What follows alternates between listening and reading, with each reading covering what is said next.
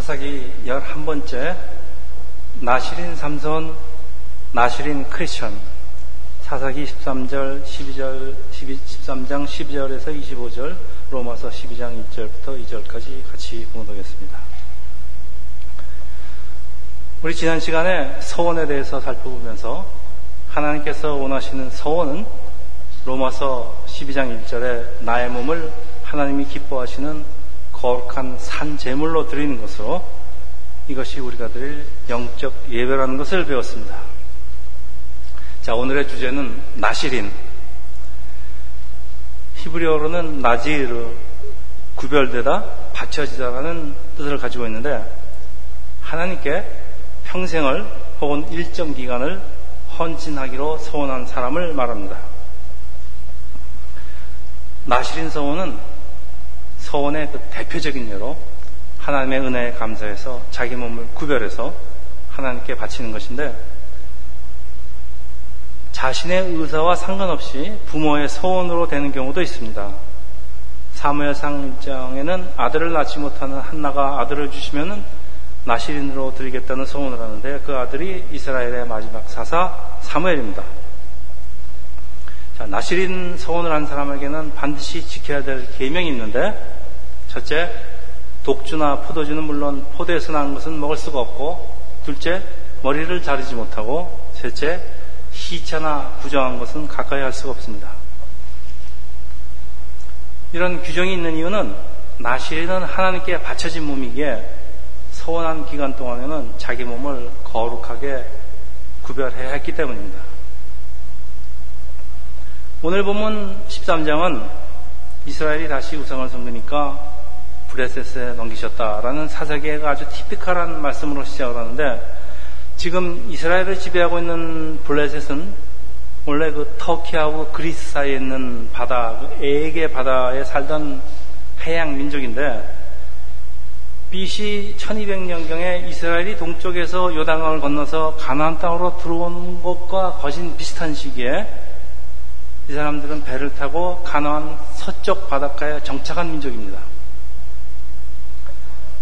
이스라엘이 이방 민족으로부터 어려움을 당한 것은 지금까지는 그, 래도 비교적 짧은 기간 동안에 각 해당 지파별로 일부 지역에서 일어난 것이지만은 이번에는 무려 40년 동안이나 전국적으로 블레셋의 지배를 받게 되는데 이스라엘은 아마 거의 없어질 뻔한 위기에 처해 있는 아주 심각한 상황입니다.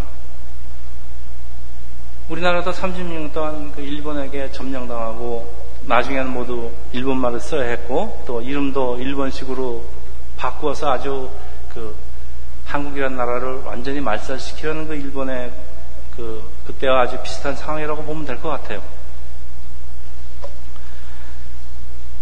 이 삼선 이야기는 유다와 유다하고 그 단지파 경계에 있는 그 소라라는 땅의 단지파의 그 마노아라는 사람이 사람하고 그 잉태 못하는 아내가 살았는데 여호와에게 여호와 사자가 나타나시고 아들을 주신다는 것으로 시작을 합니다. 5절에 제가 읽겠습니다.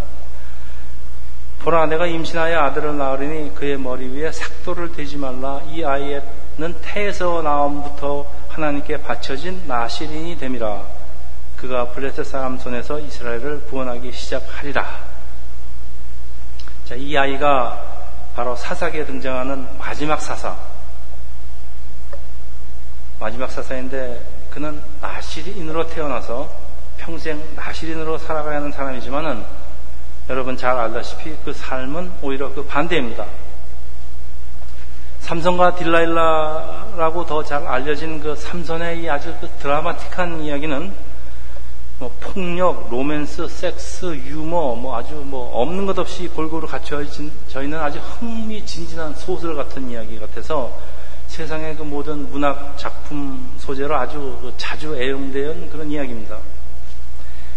그동안 같이 살펴본 것처럼 사사기 후반에 등장하는 사사들은 그 윤리적이든 무엇이든지 그 이스라엘의 사사 자격과는 좀 거리가 먼 사람들인데 왜 하나님께서 굳이 이런 사람을 쓰시는지 참 알 수가 없습니다. 근데 아마도 이스라엘이 아마 총체적으로 타락한 상태에서 하나님께서 쓰실 만한 사람이 아예 없었던가 하는 생각도 드는 것이에요.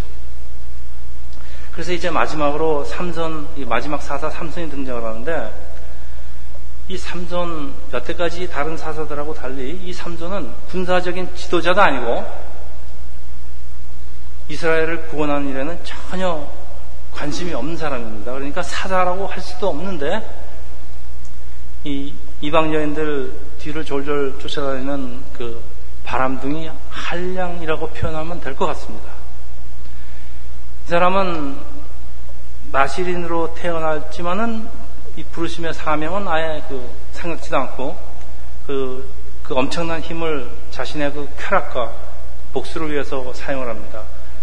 그 여러 여자들을 쫓아다니면서 아주 별별 사고로 다치다가 결국 딜라일라 에게 그 머리털이 잘리고 그러니까 힘을 잃어버리고 눈 뽑히고 죽기 직전에 다시 맷돌을 돌리다가 보니까 머리가 자라게 되니까 힘을 다시 되찾아서 그 다건 신전에 기둥을 뽑아버리고 많은 블레스 사람들과 같이 장렬하게 죽었다 라는 정도로 세상에 알려져 있습니다. 이제 우리는 이제 몇 시간에 걸쳐서 삼선 이야기를 살펴보면서 이 성경이 말씀하고자 하는 이런 것이 과연 이런 심파 드라마 같은 게 아니라는 것, 그리고 그동안 우리가 알고 있었던 것과 이 성경을 정말 비교하면서 삼선 이야기에서 주는 메시지를 같이 찾아보려고 하는데, 사람들은 그래서 이 남자는 여자를 항상 조심하고 살아야 한다.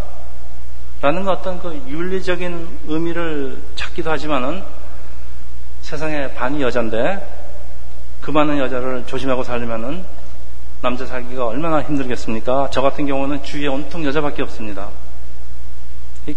이런 얘기가 아니고 결론부터 말씀드리면은 삼선 이야기는 우리가 하나님 손에 이끌림을, 이끌림을 받았을 때 어떤 큰 일을 이룰 수가 있는가 그리고 반대로 하나님의 인도하심을 거부할 때 사람의 삶이 어디까지 타락을 할 수 있는가를 아주 적나라하게 보여주는 이야기입니다. 삼손은 모태부터 하나님 나시른으로 하나님께 바쳐진 사람이지만은 그 하나님을 찾은, 찾는 것은 단 두 번. 한 번은 낙이, 그 낙이 턱뼈로 불려서 사람 천 명을 죽이고 아주 목이 말라 죽게 되었을 때고 다른 한 번은 그 눈이 뽑혀서 죽기 직전에 그 복수를 할 때입니다. 이 하나님께서는 왜 이렇게 형편없는 사람을 왜 나시는 세우고 엄청난 능력과 지혜를 주시는가 하는 그 질문이 그 마음속에 떠오르는 건 당연한데 삼손은 이스라엘의 백성들을 상징하고 있고 삼손은 삼성과 이스라엘 사이에는 많은 공통점이 있다는 사실에 유의를 할 필요가 있습니다. 그러니까 이스라엘이나 삼손이나 하나님의 특별한 성, 섭리 안에서 탄생하였다는 것, 그리고 또 모두 세상과 구별된 삶을 살도록 하나님의 백성으로 소명을 받았다는 것, 그렇지만은 삼손은 이방 여인들을 쫓아다녔고, 이스라엘은 이방 신들을 쫓아다녔다는 것, 또 모두 무분별하고 상당히 기회주의적인 인격을 가졌다는 것, 또 모두 자신의 앞을 보지 못하고 버림을 받고도 버림받은 사실조차 깨닫지 못하였다는 것입니다. 다시 말하자면 이 삼전의 이 타락한 삶은 이스라엘의 타락한 삶을 대표한다는 것입니다. 자, 오늘 본문 15절입니다. 이 사사기에는 여호와의 사자가 자주 등장하는데 오늘 본문에는 특히 자주 등장합니다. 이분은 인류를 구원하시는 일에 아주 특별한 관련이 있는 분으로 그래서 그런지 지금까지 지금같이 그 이스라엘이 그 위험에 처했을 때는 아주 자주 등장을 하시는데 어떤 사람은 여호와의 사자를 하나님의 천사라고 이해하지만은 천사 중에 김여자라는 이름을 가진 천사는 없습니다. 그리고 이사야서 9장 6절에도 예수님을 김여자라고 표현하듯이 김여자는 예수님의 그 다른 이름 중에 하나로서 여호와의 사자는 삼일체 하나님의 제2격 성육신 하기 전에 예수 그리스도라는 거 제가 여러 번 말씀을 드렸습니다. 사세기 6장에도 여호와의 사자가 기도원에게 나타나시고 기도원이 염소 새끼를 준비하는 장면과 오늘 본문의 장면 아주 흡사합니다. 그 여호와 사자가 준비한 음식을 드시지 않고 번제로 드리라는 것은 하나님께 예배를 드리라는 말씀인데 이 마노아가 여호와의 사자 보고 이름이 뭐냐고 물으니까 18절에 대답을 하는데 제가 읽겠습니다. 여호와의 사자가 그에게 이르되 어찌하여 내 이름을 묻느냐 내 이름은 기묘자라 하시니라. 기묘자. 히브리 원어로는 펠레. 놀람이라는 뜻으로 영어로는 incomprehensive, wonderful, miraculous. 그래서 영어 번역들은 it is secret, it is beyond understanding, it is wonderful라고 번역을 하는데 다시 말하면은 이 정체가 여호와의 사제의 정체가 너무 놀라운 것으로 내 머리로는 도저히 이해할 수 없다는 뜻으로 그러니까 내 이름은 비밀이야. 그리고 내가 너한테 알려주어도 네가 절대 이해할 수 없는 이름이란 그런 말입니다. 사실 그 당시 사람들이 어찌 삼일체 한 분인 예수님이 누군지를 알 수 있겠습니까? 오늘 그 영어 예배 셰플러 목사님이 이런 말씀을 하셨어요. 어떤 사람이 삼일체에 대해서 설명을 하면 할수록 결국 점점 더 이단으로 빠진다. 그런 말씀을 하셨습니다. 저도 동감입니다. 우리 머리는 이해할 수 없는 분입니다. 사실 지금도 그 누가 그 100% 하나님이고 100% 사람이라는 그 예수님을 이해할 수가 있겠습니까? 이해할 수 없습니다. 그러니까 miracle에서 miracle 뭐 자주간 여기까지 하고 말라는 얘기입니다. 더 이상 생각을 해봐야 알 수가 없다는 말씀입니다. 그리고 그분이 하시는 일은 항상 하나님 하시는 일은 항상 우리의 상상을 초월합니다. 그러니까 우리가 예배를 드릴 때도 우리가 보는 게 참 어떤 때 우리가 보는 게 이 기묘입니다.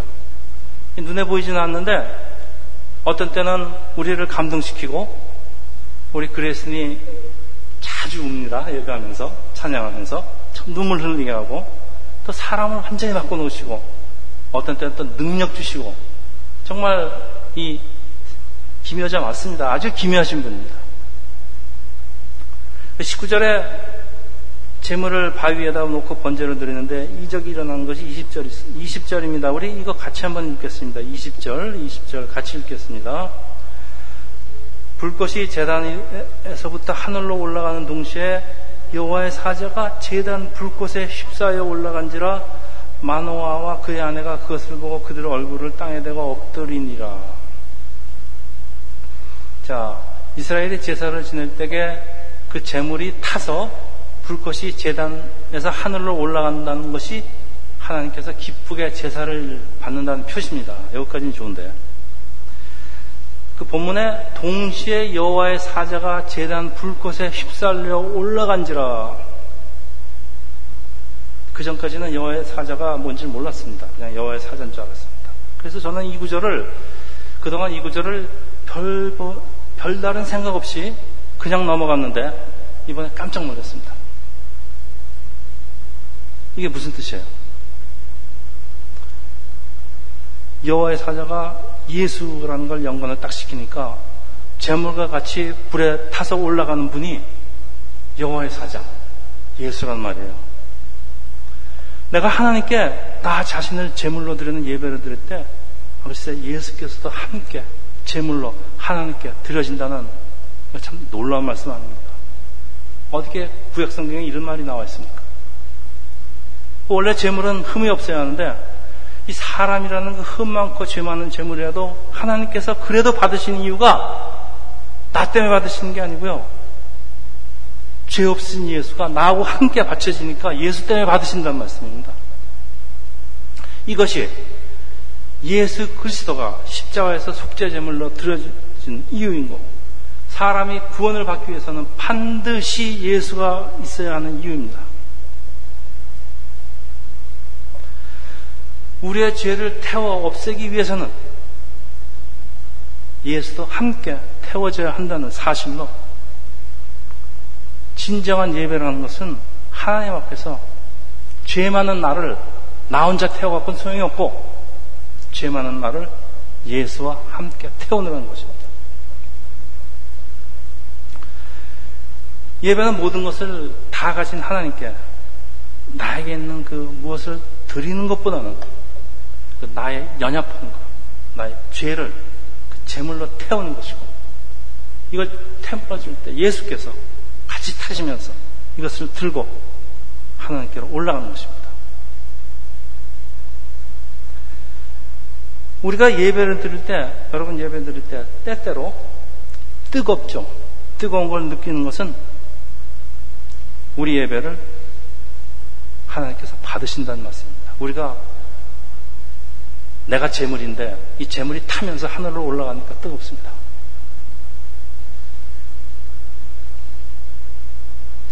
21절 만호가 그제야 그가 여호와 사자인 줄 알고 그의 아내에게 이르되 우리가 하나님을 보았으니 반드시 죽으리라 하니 23절 그의 아내가 그에게 이르되 여호와께서 우리를 죽이죠, 죽이려고 하셨다면 우리 손에서 번제와 소제를 받지 아니하셨을 것이요 이 모든 일을 보이지 아니하셨을 것이며 이제 이런 말씀도 우리에게 이르지 아니하셨습니다. 그 아내가 하는 말입니다. 만일 우리가 드리는 예배에 예수가 없다면 하나님께서 우리 예배 받지 않으신다는 말씀입니다. 이 짧은 구절은 예수 십자가의 의미 예수가 십자가의 제물이 되어야 우리가 살 수 있다. 십자가 사건을 잘 예표하고 있습니다. 저는 이 사실을 이 본문이 이런 사실을 담고 있는 것을 이번 설교를 준비하면서 처음으로 깨닫게 됐습니다. 24절 그 여인이 아들을 낳으니 그의 이름을 삼손이라 하니라 그 아이가 자라매 여호와께서 그에게 복을 주시더라 여호와의 영이 그를 움직이기 시작하였더라. 자, 여기 여호와의 영이 그를 움직이다. 이 움직이다라는 그 원어의 뜻은 휘젓답니다. 그러니까 여호와의 영이 삼선의 삶을 휘젓기 시작하는데 여러분 사시면서 성령이 여러분의 삶을 어떤 때 휘젓는다고 느끼지 않으십니까?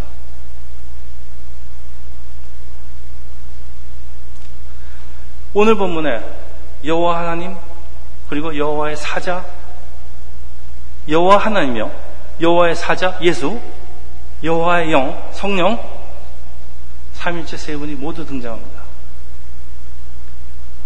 그래서 삼손은 태어나고 나실인으로서 그의 삶을 시작합니다. 자, 오늘의 주제는 나실인입니다. 나시린의 삶은 결코 쉬운 것이 아닌 것 같습니다.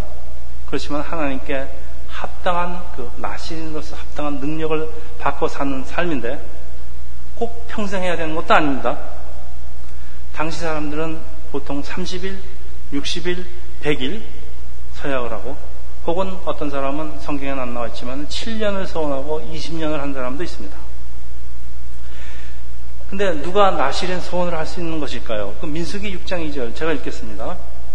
이스라엘 자손에게 전하여 그들에게 이르라 남자나 여자가 특별한 소원 곧 나실인의 소원을 하고 자기 몸을 구별하여 여호와께 드리려고 하면 여자를 인구 계수에도, 계수에도 포함시키지 않았던 그 당시 이스라엘의 관습으로 봤을 때 여자도 나실인이 될 수 있다는 것은 상당히 의외입니다. 하나님께 헌신하기를 원하는 사람은 누구든지 남자든 여자든 누구든지 나시린 소원을 할 수 있다는 말씀입니다. 삼손처럼 하나님 계획에 의해서 나시린이 되는 경우도 있지만은 나시린은 보통 부모나 혹은 본인이 자발적으로 하는 것으로 하나님 은혜에 감사하기 때문에 도저히 가만히 있을 수가 없습니다. 그래서 소원입니다. 어제 전번 시간에 소원이 내가 하나님 은혜에 감사 그냥 있을 수가 없으니까 너무나 감사해서 하나님께 소원이라고 했습니다. 그래서 나신이 소원입니다. 그러나 이 나신이 된다는 것은 많은 제한과 절제와 인내를 필요하고 때로는 고통을 수반합니다. 그래서 하나님을 사랑하는 마음이 없으면 지원할 수가 없습니다. 삼점처럼 평생을 마신으로 태어난 사람은 성경에 나타난 사람은 사무엘, 또 세례요한, 그리고 예수님. 이처럼 나시리는 세상에서 특별히 구별된 사람들을 말합니다. 민수기 6장 8절 보면요. 자기의 몸을 구별하는 모든 날 동안 그는 여호와께 거룩한지라. 그러니까 하나님께서 나시린의 서원 그 기간을 30일이 됐던 100일이 됐던 평생이 됐던 아주 거룩하게 또 기쁘게 받으신다는 말씀입니다. 예수께서 십자가에서 십자가의 제물이 될 수 있는 이유가 원래 죄 없는 분이 이 땅에서 태어나서 평생을 통해서 나시린으로 온전히 사신 분이기 때문에 하나님께서 기쁘게 예수님을 십자가의 대속제물로 받으실 수가 있는 것입니다. 자, 작은 예수라는 의미의 크리찬이 나시린이 될 수가 있는 건 나시린은 예수께서 피를 주고 사신 사람이기 때문에 우리가 예수를 위해 살기로 결심하고 따르고 헌신하는 크리스천은 모두 나시린입니다. 이제 이 나시린이 된 크리스천의 삶은 어떻게 어떻게 살아야 되는지 우리 민수기 6장에 민수기 6장은 나시린 서원에 대한 장입니다. 나시린 서약을 한 사람은 반드시 지켜야 할 사항이 있는데 우리 아까 말씀드렸죠? 첫째 술을 마실 수가 없는데 독주나 포도주는 물론 포도에서 난 것은 아무것도 먹을 수가 없습니다. 여러분 그 교회에서 술과 담배를 금하는 이유가 이것이 크리스찬이 지켜야 하는 계명이기 때문이라는 그런 말씀드리는 것은 아닙니다. 이 근본적인 문제가 이런 것들하는 중독성이 있다는 것으로 무엇이든지 그게 뭐가 됐든지 중독성이 있는 것은 그 사람을 지배하는 능력이 있기 때문입니다.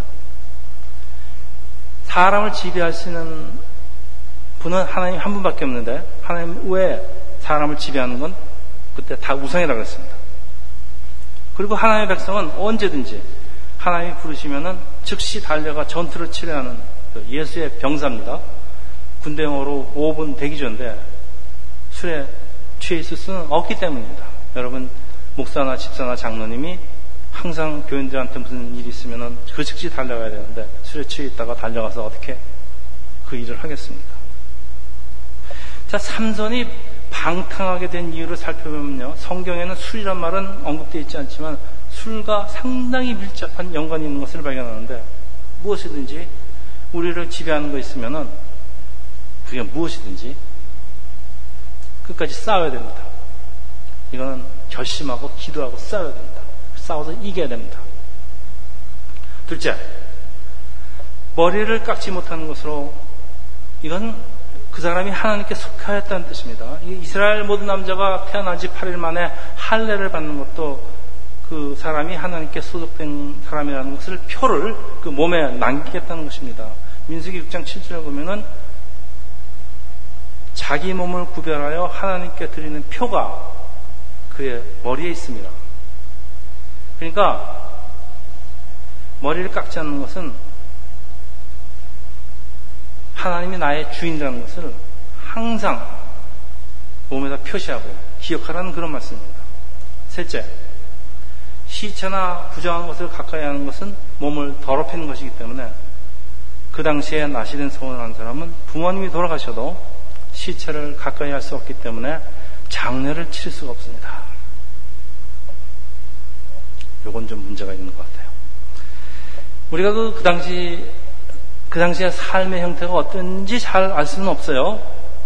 근데 지금 우리에게 이 세 가지를 지키라고 하면은, 아, 술은 안 먹으면 되는 거죠. 뭐 잘, 뭐 술 먹어봐야 잘 몸에 받지도 않는데. 머리 안 깎으면 좋죠. 이발값 안 들고. 뭐 시체나 뭐 부정한 것 멀리 하려는데 뭐 직업이 그런 거 아니고 뭐 취미가 무슨 쓰레기 콜렉션이 아닌다면 뭐 그건 누가 그걸 하겠습니까? 이게 뭘 어려워 이게? 여러분 나시린 서원하고 지키는 계명이 이게 어렵습니까 지금? 그런데 마태복음 8장 21절 제가 읽겠습니다.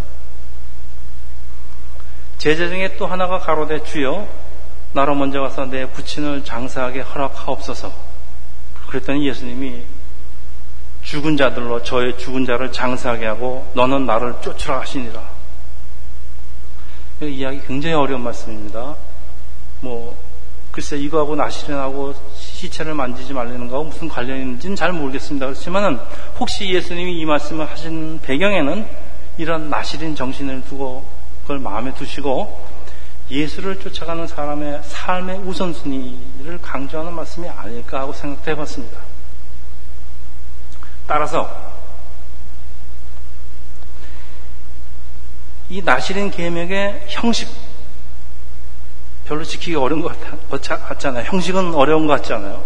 그렇지만은 이 형식 속에 들어있는 나시린의 정신을 지키는 것이 중요하다는 말씀입니다.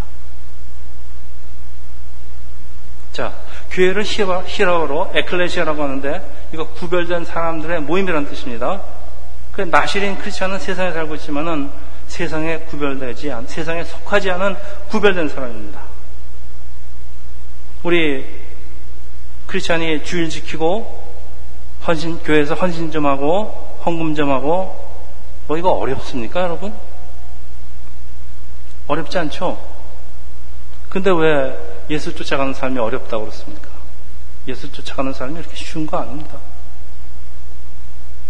그래서 그 구별된 사람이 어떻게 살아야 하는지 오늘 두 번째 본문 로마서 12장 2절 같이 읽겠습니다.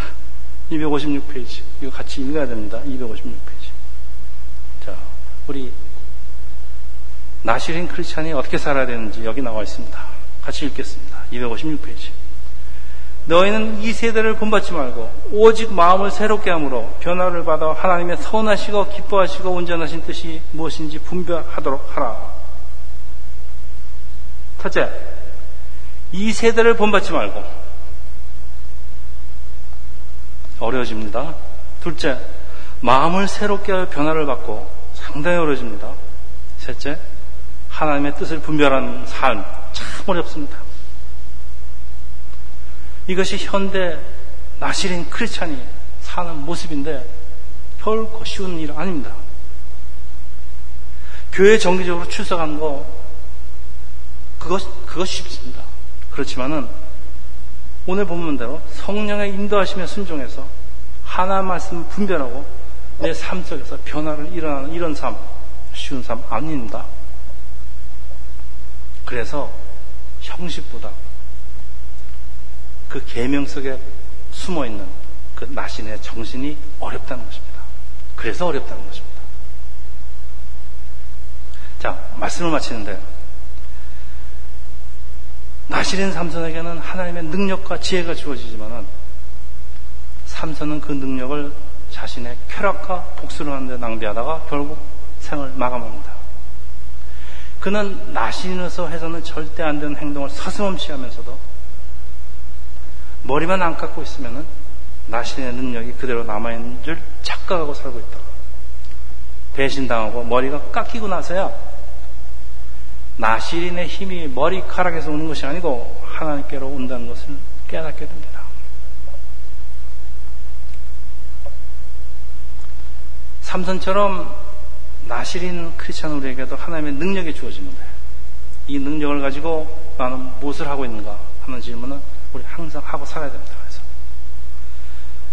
하나님께서 우리에게 나시린의 계명을 주는 이유가 세상과 구별된 삶을 살아가는 것인데 계명의 근본 정신은 다 잊어버리고 삼선처럼 머리를 깎지 않는 것으로 다시 말해서 형식만 지키는 것으로 믿음 생활을 하려고 한다면은 우리도 삼선과 다를 바이 없다는 것이 삼선 이야기를 통해서 오늘 우리에게 주시는 교훈입니다. 우리는 우리에게 필요한 것 바라고 기도하지만은 하나님께서 우리에게 무엇을 주실 때는 그 주신 것으로 하나님 일을 하라는 말씀입니다.